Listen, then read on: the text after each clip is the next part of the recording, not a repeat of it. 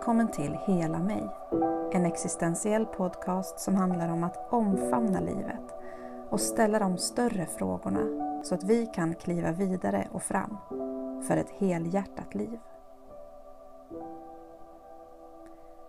Under en lång tid i mitt liv så längtade jag efter att bli hel och jag ägnade därför både tid och pengar på att lära mig tekniker och tankesätt som erbjöds eller såldes in från predikstolar, marknadskrafter och även ifrån sjukvården. Om jag bara äter bättre, sover mer regelbundet, ber mer eller tänker och tror på ett annat sätt än det jag redan gör, då kanske jag kan bli hel. Men jag blev inte hel. Sökandet förde mig istället bara längre bort ifrån mig själv. Det kom till en punkt då jag, efter att ha låtit all den där strävan krascha, insåg att helhet snarare handlar om att omfamna allt i mig och det liv som jag lever än att försöka ändra eller förskjuta sidor och känslor som är obekväma eller som jag inte tycker om. Jag som driver den här podden heter Josefin Lennartsson. Jag är utbildad teolog och vidareutbildad inom existentiell hälsa och vägledning. Och jag har haft olika typer av tjänster Arbetat som projektledare, chef, men även som pastor. Men jag har alltid dragits till tjänster som har någon form av pionjär, nytänkande inriktning. Och nu driver jag företaget Ett hopp och livskonst som erbjuder existentiell vägledning i form av enskilda samtal, kurser och föreläsningar. Allt med ett fokus på den existentiella hälsan.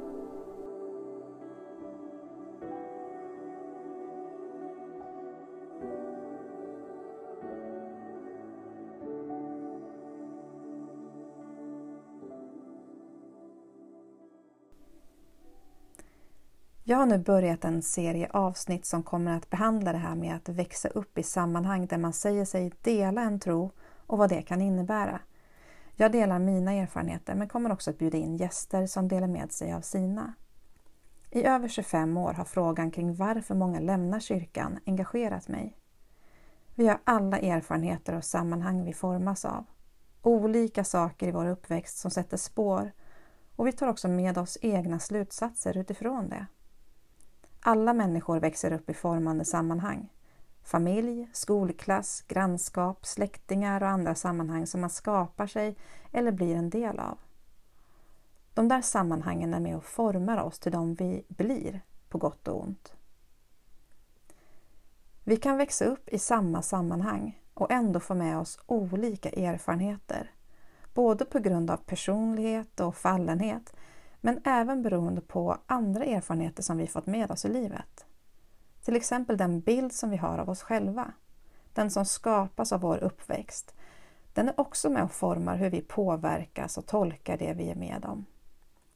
Berättelser som vi omges med kan både förstärka och eh, nyansera erfarenheter som vi gör. Och beroende på vad vi bär med oss så drar vi sedan olika slutsatser om sammanhang och situationer. Det innebär att vi behöver se på verklighetsbeskrivning som någonting som är lite mer komplext och ibland också motsägelsefullt. Två personer kan vara med om samma händelse och få med sig helt olika erfarenheter och slutsatser. Bådas reaktioner förankrat i den verklighet som är deras. Om vi vill skapa rum för helande behöver vi ge utrymme för fler nyanser, fler perspektiv och erfarenheter. Vi behöver också i detta lära oss ansvarssortering. Alla människor kan göra fel och när det blir fel behöver vi kunna ta ansvar för det och göra det vi kan för att rätta till det som har gått sönder. Men jag tror också att vi behöver förstå att när det sker så finns det inget normalt att återgå till. För ett sådant arbete skapar alltid nya förutsättningar att förhålla sig till.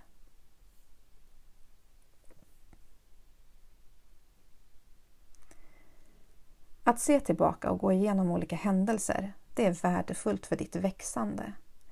Att bli medveten om vad som formar och format dig hjälper att bearbeta det du har varit med om, men också att värdesätta det som du kan lära dig av det. När du går tillbaka kan det vara värdefullt att ta med dig några frågor för att få perspektiv och fördjupa din minnesbild. Frågor som till exempel Vilka händelser eller sammanhang har lämnat spår efter sig? På vilket sätt har det lämnat avtryck? Vilken roll spelade jag i situationen eller sammanhanget? Hade jag kunnat reagera eller agera på ett annat sätt? Varför har det här stannat kvar hos mig? Hur vill jag att den här erfarenheten ska påverka mig framöver? Och slutligen, vad kan jag lära mig av det här?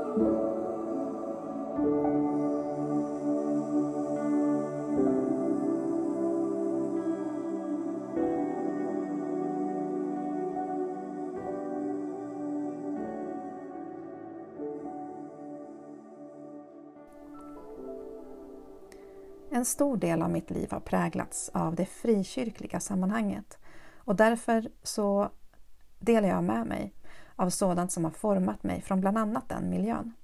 Det är både sådant som jag har behövt bearbeta och ta ställning till och sånt som jag är tacksam för.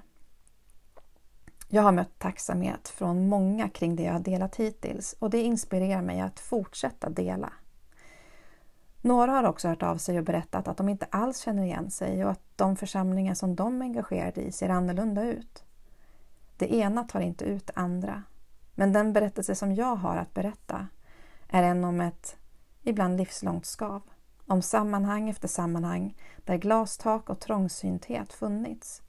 Det innebär inte att allt har varit dåligt eller att människor vill illa men för mig visar det på strukturella problem som behöver belysas. Det sätter fingret på system och kulturer som går igen i olika tider och sammanhang. Mina erfarenheter har också bekräftats gång på gång av andra som känner igen sig. Jag hoppas att dessa avsnitt ska ge ökad förståelse och medvetenhet och att det kanske hos någon också leder till förändrade beteenden. Det är inga nya erfarenheter eller perspektiv som jag kommer med. Vi är många som gör våra röster hörda i olika forum, inte minst det här året som har varit. Men det som saknas och som jag har saknat genom åren är förmågan till ansvarstagande. Det räcker inte att visa upp allt som kyrkan faktiskt gör bra. Och det räcker inte heller att peka på hur dåliga andra sammanhang kan vara. När något har brustit så behöver vi ta hand om det, lyssna på de olika berättelserna och sedan försöka lära av dem och ta ansvar. Ibland kanske man inte vill förändras och då får man även ta det ansvaret. Att acceptera att de rum som man skapar inte är eller ska vara för alla människor. Jag har gett upp om att försöka ändra organisationer eller institutioner. Men alla de här sammanhangen består av individer.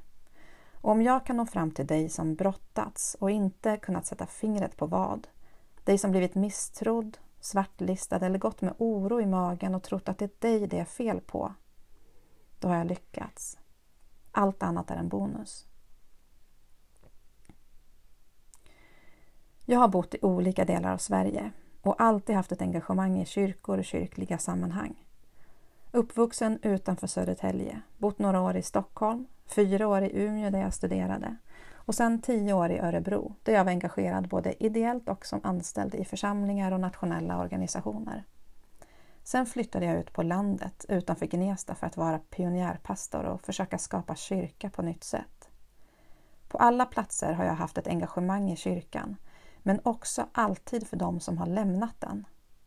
Jag har funnits där i gränslandet och älskat tanken på församlingen högt samtidigt som jag tillåtit mig att också se smärtan som finns hos dem som av olika anledningar har lämnat. Idag ser utvecklingen inte så ljus ut för frikyrkan. Ett av de större samfunden riskerar att inte finnas kvar om 40 år om inget dramatiskt förändras. Och det ser ungefär likadant ut i övriga samfund. Det här diskuteras inom samfunden. Man försöker hitta åtgärdsprogram för det. Men de allra flesta som jag tagit del av handlar om att starta nya församlingar eller att förpacka om formerna någonting på något sätt. Jag tror att det behövs mer än så för att trenden ska vända. Jag ser inte riktigt nödvändigheten i att bevara institutioner och organisationer för sin egen skull. Förändring är nödvändigt och naturligt. Människor kommer alltid skapa gemenskaper där andlighet och de stora frågorna om livet får plats. Det känner jag ingen oro för. Däremot kan de se annorlunda ut än det som vi idag känner till. Och det ser redan så ut på många håll. Det är ju inte så att människor i Sverige och västvärlden är helt ointresserade av andlighet och existentiella frågor bara för att man ser hur kyrkan tappar medlemmar. Eller att man inte söker sig till kyrkan för att bearbeta de här frågorna. Det finns många anledningar till varför kyrkan som vi känner den håller på att dö ut, såklart. Men jag tror att vi kan hitta några av svaren, både hos de som har lämnat och hos de som söker andliga sammanhang men inte vill vara en del av kyrkan. Samtidigt så tycker jag att det här är tråkigt. För det finns värden, skatter i den kristna livssynen och en rikedom att upptäcka i de berättelser som har format den kristna tron.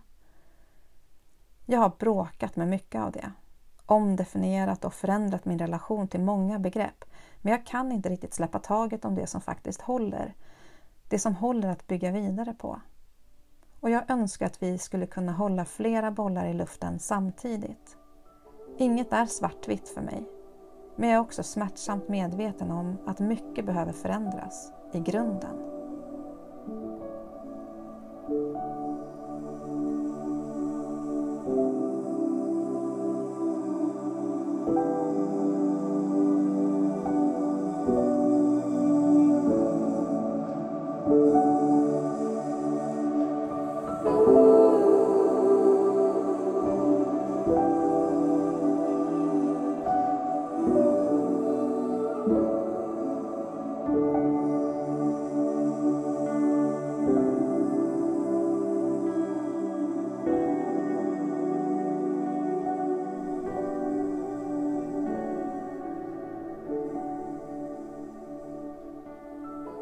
Har varit en lång process för mig.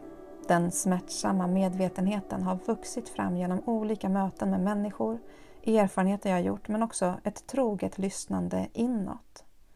De verktyg som jag har fått med mig för att följa min djupaste längtan är de som har fört mig hit. Jag har varit engagerad i de här frågorna länge. I vissa sammanhang har jag fått stora förtroenden och möjlighet att påverka, ansetts vara en modig och viktig röst medan jag i andra inte uppfattats vara en lagspelare. För mig har det alltid varit viktigare att göra det jag kan för en konstruktiv och positiv förändring än att vara någon som skapar skön stämning. Ser jag ett problem vill jag vara en del av en lösning. Under lång tid var det det här som drev mig, att vara en positiv kraft som kunde öppna dörren för någonting nytt. Men jag gjorde det också obekvämt för många Kulturen som skapades sattes på sin spets och jag blev en som kallades för en stormvind eller en som behövde begränsas. Men mitt hjärta har alltid varit att forma en varm, inkluderande gemenskap för hela människan. Det är ingen unik ambition, men jag tror att det perspektiv och den medvetenhet som jag kom med varit utmanande i vissa sammanhang. Och jag har såklart inte alltid varit smidig. Det hör väl till den unga ivern och okunskap på sätt och vis.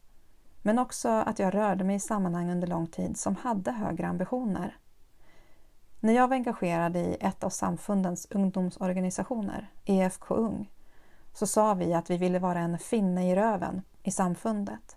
Och vi kallades för spjutspets av de som älskade och förstod det vi försökte skapa. Vi var påhejade, så jag vet att det finns och fanns människor som såg det vi såg och som backade upp oss. Men det fanns också de som inte såg vårt engagemang med samma uppskattning. Som ifrågasatte vår överlåtelse och som till och med kunde mena att vi urholkade kyrkans uppdrag. Kyrkan är inte en homogen organisation.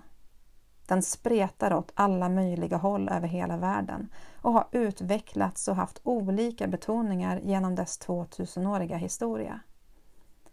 Ju mer jag lär mig om kyrkans historia och sätter mig in i enskilda personers andliga resor, desto mer ödmjukhet känner jag inför min egen resa. Jag bär inte hela bilden, har inte alla svar, utan får hålla mig trogen till den berättelse som blivit min och stå för det som är viktigt för mig. Resten får tiden avgöra.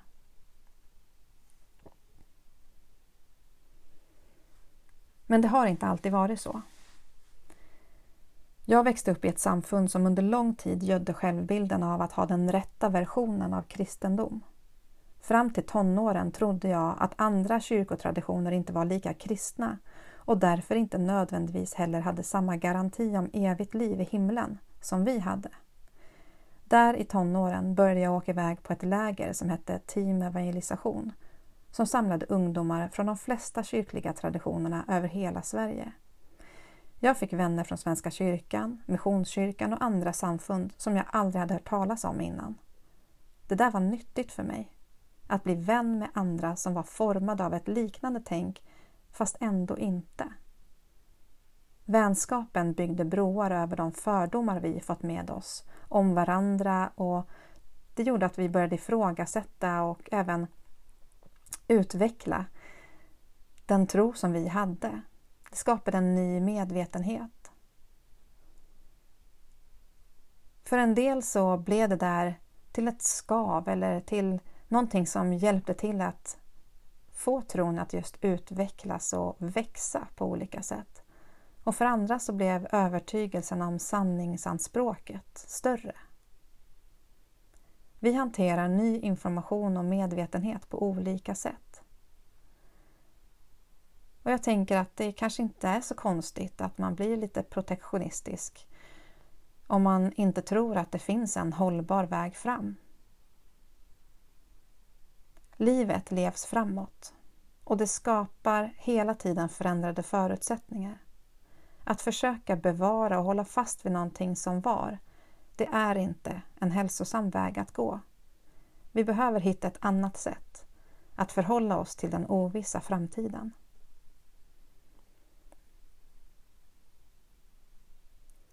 I kyrkan fick jag tidigt lära mig att det var genom att tro på ett visst sätt och acceptera Guds kärlek till mig som skulle göra mig hel. Det skulle slipa bort allt det där som skavde inom mig. Det skulle få mig att bli en del av gemenskapen på riktigt. Men det fortsatte hela tiden att dyka upp ämnen och situationer som skavde hos mig. Och för varje gång så var förklaringen att det var min trasighet eller självupptagenhet som var orsaken. Jag behövde lämna över mitt liv till Gud, låta Guds kärlek omforma mig. Så jag gjorde så. Jag lämnade mitt liv i Guds händer ett antal gånger och jag lät kärleken röra vid mig. Det var bara det att jag upplevde att kärleken från Gud och kärleken från församlingen hade olika agendor. Den ena gjorde mig fri, trygg i mig själv och modig att stå för det som kändes viktigt. Den andra skapade ångest i mig över att inte vara tillräcklig och ville få mig att tro att det var mig det var fel på eftersom att jag inte kunde anpassa mig till de givna ramarna. När jag delade skavet som uppstod i mig på grund av mina erfarenheter som missionärsbarn, som att ha insyn i olika kulturer och veta att man både tror och praktiserar saker på andra sätt i andra länder och vet att alla inte lever på samma sätt eller med samma förutsättningar. Skavet över att få tillhöra den rika delen av världen och samtidigt se hur otroligt fattiga vi kan vara i vårt inre. Då kunde jag få höra att ja, men det är ju för att du är missionärsbarn. De brukar ju må dåligt och vara traumatiserade. Det var liksom normalt. Underförstått blev det budskapet, i alla fall till mig, att det därför inte är någonting som man behöver lägga större vikt vid. Det var ju jag som avvek. Mina åsikter och mina slutsatser behövde man inte lägga så stor vikt vid. När jag sedan fick kontakt med mitt trauma från barndomen och även började dela med mig av den erfarenheten och den medvetenhet som den skapat i mig, så fick jag höra om min trasighet igen och att man önskade att Gud skulle göra mig hel så att jag inte längre skulle ha problem med det jag såg och reagerade på i kyrkans rum. Som att den medvetenhet och de perspektiv jag fått i livet var problemet. Som att det går att gå tillbaka och bli omedveten om sånt som jag har vaknat upp till. Min helhet innesluter de smärtsamma erfarenheter jag gjort i livet. Det går inte att radera ut dem eller dess påverkan på mitt liv.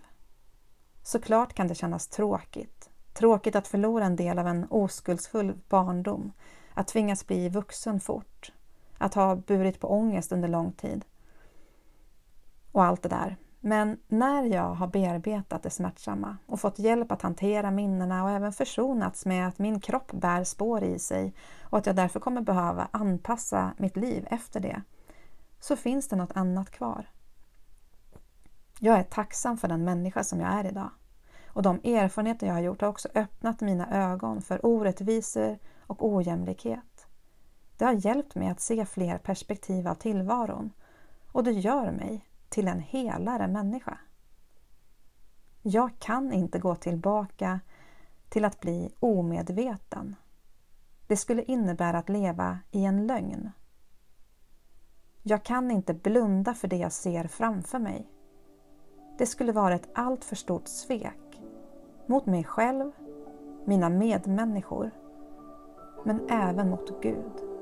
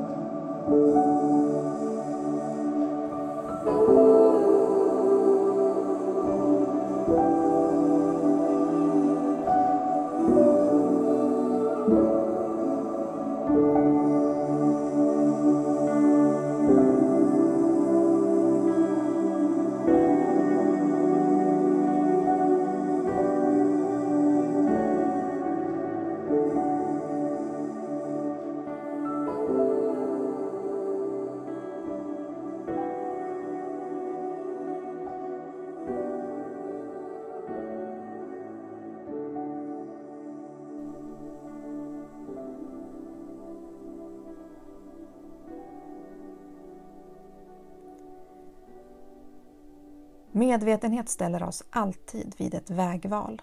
Att antingen leva ut det jag tror är sant eller bli en tyst åskådare. Jag tror att det är tänkt att vi ska engagera oss för det som vi tror är viktigt. Att det finns många hälsoeffekter med det. Att leva ett helhjärtat liv, som det innebär, ger oss både mening och syfte. Och Jag tror att det innebär att kliva ut på ditt livs spelplan på arenan och visa vad du står för, vem du är. Och det är också vad jag förstår att Jesus menade när han talade om att vi inte skulle sätta ljuset under skeppan utan låta det lysa klart. När han talade om staden uppe på ett berg som människor kan se från långt håll. Att kliva ut på arenan i sitt eget liv handlar om att använda sin röst och den medvetenhet och erfarenhet som vi fått till att göra någonting bra till att lysa upp i den här världen. Till att försöka vara en del av en positiv förändring. Att inte stå på arenan utan att sätta sig på läktaren, det skapar distans. Inte bara till livet utan också till oss själva.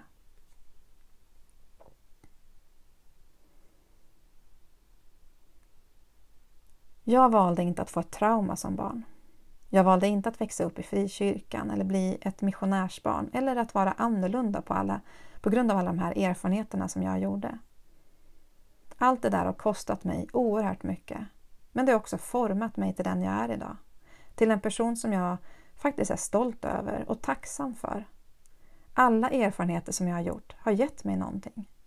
Jag tror inte att vi kan bygga bort smärtan ur livet. Jag tror att den ambitionen att försöka skapa helt felfria miljöer är helt bortkastad.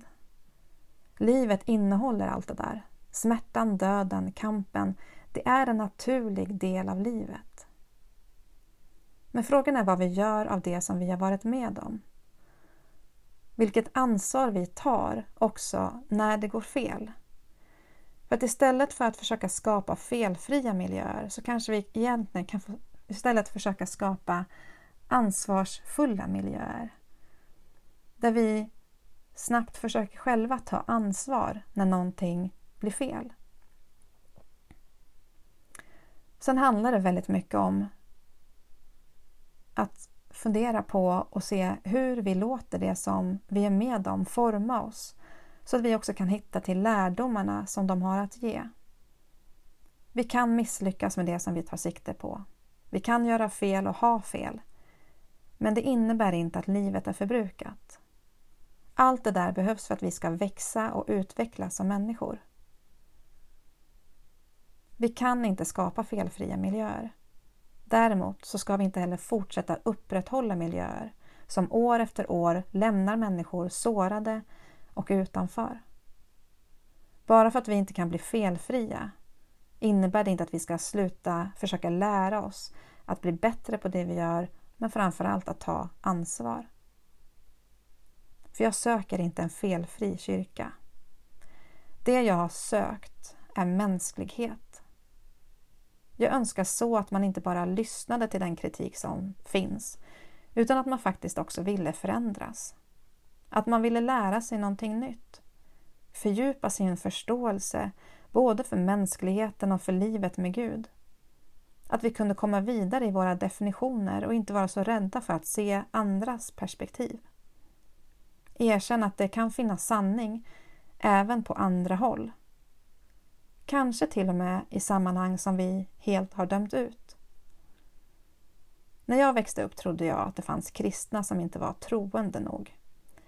Sen nyanserades det, det synsättet och förflyttades till andra grupper och sammanhang. Idag har jag helt och hållet skrotat den där mallen. Jag ser inte att det finns något rätt eller fel i hur man tror så länge som tron faktiskt gör vad den är till för. Nämligen att producera ett hopp som stärker dig att fortsätta växa och utvecklas som människa. Som ger dig inspiration och mod att kliva fram med alla dina färger och former.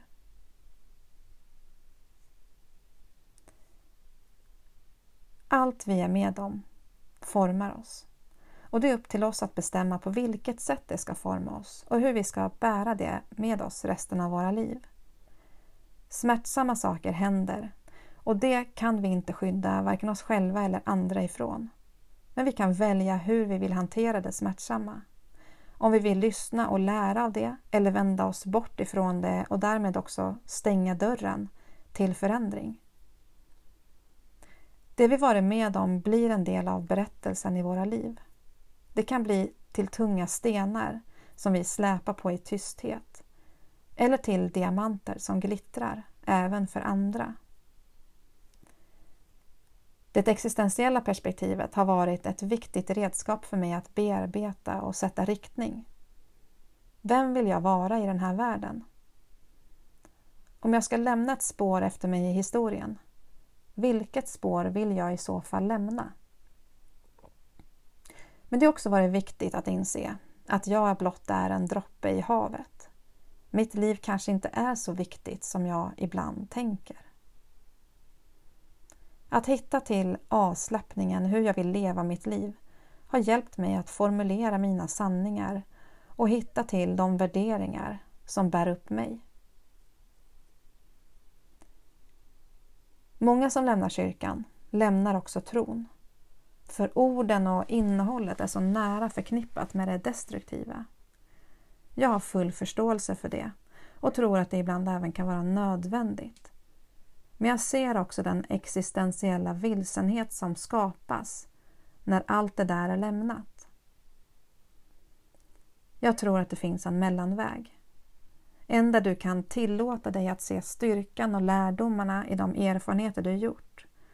Plocka ut de verktyg som faktiskt är bra och tillåta dig att rekonstruera en ny livssyn som kan hjälpa dig vidare i livet. Jag hoppas att du kan hitta till platsen där det inte behöver vara antingen eller utan där du känner frihet att själv få bestämma vad som får vara kvar och vad som funkar just nu för dig. Att du också hittar till vilan i det pågående. I insikten om att vi blir inte klara och att det kanske precis är så som det skall.